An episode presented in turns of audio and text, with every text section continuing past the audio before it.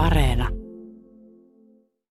No tota, tämmöinen varttuneempi keskisuomalainen ja Jyväskyläläinen tuntee tämän kävelykadun oikeastaan kokonaisuutenaan kauppakatuna. Se on sitten tietysti vähän kävelijästä kiinni, että missä se kävelykatu muuttuu kauppakaduksi ja missä se kulkee edelleen kävelykatuna. Noin virallisesti ottaen ollaan Kilpisen kadun ja Kauppakadun risteyksessä ja osoite on Kauppakatu 18. Tässä sijaitsee Jyväskylän Nordean konttori, aikoinaan 1915 rakennettu jyhkeä talo, historiallisesti arvokas talo ja täällä ollaan ää, ei konttorijohtajan, vaan toimipaikanjohtajan Sini Ukkosen kanssa. Oikein hyvää huomenta. Hyvää huomenta.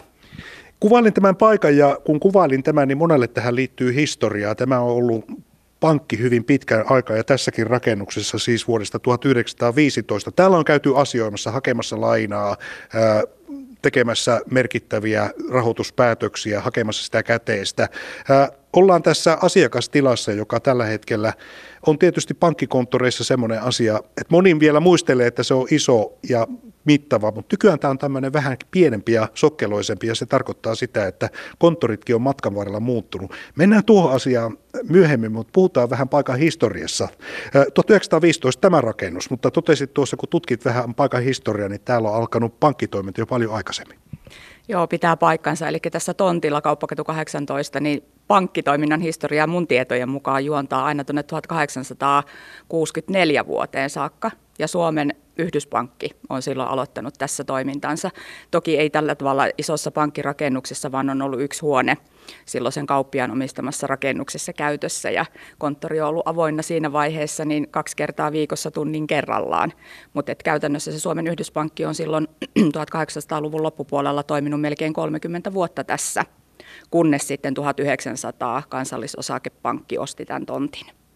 Ja tämä rakennus tuli Hirsisen rakennuksen tilalle vuonna 1915 ja kansallisosakepankkina tämä toimi todella pitkään ja nykyään siis Nordeana. Aikat on muuttunut ja pankkikonttorit on muuttuneet ja tämäkin moni muistaa aikalaisista vielä sellaisena, että siinä oli rivitiskejä ja paljon ihmisiä palvelemassa. Nyt ollaan tässä palvelutilassa, pääovista tultiin sisään, niin tässä on kyllä ohjeet ja neuvontaa ja paljon asioita, mutta sellaista tiskiä, missä olisi rivissä ihmisiä ei enää ole, niin se taisi hävitä jo tuossa 90-luvulla. No itse asiassa mä muistelen, kun mä oon tullut 97 opiskelemaan tänne Jyväskylään, niin silloin on käynyt opintolaina-asiaa selvittelemässä täällä silloisen pankin tiloissa ja oli silloin vielä pitkä tiski ja, ja paljon tuota asiakasneuvojia siellä rivissä. Sanoisin, voi olla, että mielikuva on jo vähän niin kuin suttaantunut näin vuosien kuluessa, mutta varmaan parikymmentä, jos ei enemmänkin, oli virkailijoita silloin rivissä, että kyllä iso muutos on tapahtunut. Ja tätä moni tietysti vielä aikailee, kun on siirrytty digitaaliseen asiointiin. Puhutaan siitä vielä myöhemmin lisää, mutta jos puhutaan tästä suuresta muutoksesta, tämä rakennus on historiallisesti arvokas, merkittävä sekä ulkoisesti että sisäisesti. Ja, ja kun katsoo tätä, niin tämä henkii sellaista vanhaa pankin jämerää historiaa. Rahoitusalahan on aina kuulunut se, että rakennustenkin pitää olla sillä tavalla luotettavan näköisiä, että ihmiset kokee, että pankki on luotettava ja sinne voi rahansa laittaa kaikessa rauhassa. Ää, jos puhutaan tämän rakennuksen muutoksista sinun aikana, niin mitä kaikkea täällä on ehtinyt tapahtua? No mun historia tässä kyseisessä rakennuksessa on vaan semmoinen 6-7 vuotta, että täällä on tapahtunut enemmän tämmöisiä niin kuin pienempiä fiksauksia, vähän kalusten muutoksia ja pikkasen on niin kuin laitettu eri tavalla näitä työpisteitä ja muuta, että ei kovin mittavia. Et sitten jotakin semmoisia rakennusteknisiä asioita, mitä on tehty, niin mä en suoraan sanottuna edes ole niistä ihan niin perillä. Mutta sen verran mä haluaisin tuosta historiasta vielä sanoa, kun mainitsin, että kansallisosakepankki tosiaan 1900 osti tämän tontin, niin sitten toimintakin alkoi jo 1901. Eli, eli kun tuossa toi 1915 on mainittu, niin tässähän on ollut aikaisemmin puutalo tässä kulmassa, joka sitten purettavaksi myytiin tai laitettiin myyntiin 1913 ja silloin liikemies Fredriksson on ostanut tämän puutalon ja pala palalta se on siirretty tuonne nykyiselle paikalle yliopiston kadulle. Eli kansallisosakepankki toimi alkuun siinä puutalossa. Ja silloin 1913 vuoden jälkeen, kun se puurakennus tästä on siirretty, niin silloin aloitettiin tämän nykyisen rakennuksen rakennustyöt. Arkkitehti Vilho Penttilä tämän on suunnitellut ja 1915 tosiaan otettiin käyttöön. Ja siitä asti tässä on sitten ensin kansallisosakepankki toiminut ja, ja silloin vielä siinä, siinä vaiheessa se pankkitoiminta muutenkin oli aika muuttumatonta vielä ihan siis vuosikymmeniä. ennen kuin sitten alkoi muutoksia tosiaan tapahtua. Nykyään on tämmöisiä soppeja ja loosseja. Tässä on tämmöisiä neuvottelukennoja ja tämä on tätä nykyistä pankkitoimintaa. Tämä on se niin sanotusti nopeiden asioiden hoitamispaikka. Kyllä, pitää paikkansa puuteiksi, kutsutaan näitä ja täällä tämmöisiä esimerkiksi vaikka tunnuslukuasioita tai tiliavausasioita voidaan nopeasti hoitaa. Ja sitten taas jos on vaikka tuommoinen pitempi juttu, että neuvotellaan asuntolainoista, niin sitten voi mennä tuonne neuvotteluhuoneeseen. Mutta tässä kohtaa haluan sanoa, että esimerkiksi meillä Jyväskylässä tällä hetkellä niin noin 99 prosenttia esimerkiksi näistä asuntolainaneuvotteluista niin käydään verkossa. Eli todella harvoin enää tullaan konttorille sen takia. Ja samoin jos on niin sijoitusasioista keskustelua, niin yli puolet niistäkin käydään sitten verkon yli. Että ne on enemmän sitten vielä ne tietyt päivittäisasiat, joita sitten hoidetaan täällä paikan päällä. Ja tietysti se on ihan selväkin, että esimerkiksi kassapalveluita ei oikein pystytä etänä hoitamaan. Ja tosiaan tämän talojen seinien sisässä on tapahtunut myös paljon pankkien organisaatioille. Tässä oli Yhdyspankki, silloin ei oltu vielä tässä talossa, sitten kansallisosakepankki pitkään tässä talossa. 80-luku tarkoitti semmoista melkoista rytinää nimenomaan tässä suhteessa. No itse asiassa 80-luvulla, jos miettii niitä muutoksia, niin ne on ollut enemmän toiminnallisia. Eli itse asiassa nyt kun me puhutaan paljon digitalisaatiosta ja siitä, että hoidetaan sähköisiä kanavia pitkin asioita, niin 82 niin se on semmoinen vuosi, milloin meidän niin tämä nykyisen puhelinpalvelun juuret on. Eli se on alkanut jo niin aikaisin siellä, että on pystynyt vaikka saldokyselyitä tai maksuja hoitamaan puhelimen kautta. Ja sitten 84-85 niin on tullut tämmöinen kotimikrosysteemi, jolloin sellaisella ASCII-koneilla on pystynyt muodostaa yhteyden pankkiin ja sitten hoitamaan enemmän pankkiasioita. Eli tavallaan nykyisen mobiilipankin tai verkkopankin edeltäjä. Ja ne on ollut niin isoja muutoksia ja tosiaan tienavauksia sille, missä nyt ollaan. Mutta sitten jos mietitään sitä niin organisatorista rakennetta, niin mennään vuoteen 1995. Silloin Suomen Yhdyspankki ja kansallisosakepankki fuusioitu ja, ja tota, tuli Merita. Sitten meni kaksi vuotta eteenpäin. Ruotsalainen Nordbanken tuli yhteen siinä ja sitten tuli Merita Nordbanken. Eli kahden vuoden välein tapahtui tämä muutos. Ja sitten kun tullaan 2000-luvulle, eli vuoteen 2000, niin sitten tuli vielä tanskalainen ja norjalainen pankki Unibank ja Christiania Bank OG Kreditkasse ja, ja tota noin, niin sen jälkeen sitten muodostui Nordea. Ja sen mä haluankin kertoa, kun mun mielestä se on jotenkin viehättävää tämä Nordean nimen tausta. Se tulee sanoista Nordic Ideas, eli tämmöisiä pohjoismaisia ideoita. Niin, ja samalla tuo käteinen raha, eli sinne 80-luvulle ja 90-luvulle saakka ennen tätä suurta murrosta, raha oli aika paljon sitä riihikuivaa, rätisevää, rahisevaa, kuivaa rahaa, jota säilytettiin kassaholveissa ja nyt otettiin niin sanotusti jalat alle ja mentiin kassaholvi äärelle. Eli tässä on kassaholvin ovi, se on semmoinen 40 senttiä paksu ja aika jykevän näköinen ja tämä liittyy pankkitoiminnan tähän alkuperäiseen asiaan. Joskus aikoinaan tässäkin konttorissa oli useita holveja ja myös sitä käteistä rahaa aika paljon, niin kerros vähän näistä holveista.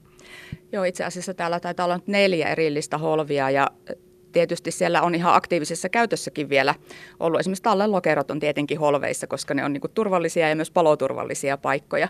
Mutta nyt tämä holvi, missä me ollaan tai minkä edessä seisotaan, niin, niin kuin useimmat muutkin holvit, niin on nykyään enemmän tämmöisiä paloturvallisia erilaisten asiakirjojen säilytyspaikkoja. Ja näitä käy yleensä täällä kovin kauaa pidetä, vaan ne sitten keskusarkistoidaan myös sit sähköisestikin. Ja, ja paperiversiot on sitten myös keskusarkistossa. Eli käytännössä jos miettii, että jollakin on nykyään tai on ollut joskus sellainen mielikuva, että niin kuin Roope Ankan holviin sukelletaan setelinippujen keskelle, niin sellaista ei ole ihan sellaista. Mun on pakko ikinä. kurkistaa nyt, että mitä täältä näkyy täältä holvista sisä. Vielä kuuluu lähetys, mutta en uskalla tämän pitemmälle holviin mennä, niin tämä näyttää aika tavalliselta varastohuoneelta. Että kyllähän tuolla niin kuin mappeja on seinillä ja hyllyjä on ja sen sellaista näkyy tuosta holvi-ovesta, kun kurkkaa ja vähän kun sisälle menee, mutta ei raha, ei paljon käteistä rahaa. En päässyt sinne nyt katsomaan, että kuinka paljon kahisevaa tai kilisevää on. Eli, eli rahoja siellä ei enää ole. Eipä juuri, että toki tietysti sillä tavalla, kun meillä kassapalvelut on, niin kyllähän meillä on täällä käteistäkin rahaa, mutta, mutta hyvin rajatusti ja, ja siellä on vielä sitten turvallisemmat säilytyspaikat kuin missä nyt seisotaan. Eli käytännössä esimerkiksi tuo pankkiryöstöjen kausi, jolloin sitä käteistä haettiin pankkikonttorista, päättyi onneksi tuolla 90-luvulla jo. Eli silloin ammattilaiset tiesi, että pankkeihin ei juurikaan kannata murtautua eikä noihin holveihin yrittää, koska siellä ei käytännössä rahaa ole. Se on digitalisaatio. Puhutaan hetki tästä tulevaisuudesta. Tulevaisuus on ollut koko ajan sitä, että liikenne on siirtynyt sinne ykkösiin ja nolliin, eli digitaaliseen maailmaan. Pieni mutka tuli tässä tämän vuoden aikana, kun suomalaisia muistutettiin myös käteisen rahan merkityksestä. Eli puhuttiin siitä, että huoltovarmuuteen kuuluu se, että on myös käteistä rahaa olemassa eh, ja vaikkapa siellä lompakossa. Mutta mihin suuntaan pankkitoiminta menee? Nordeakin on muuttamassa tästä konttorista eteenpäin. Hmm.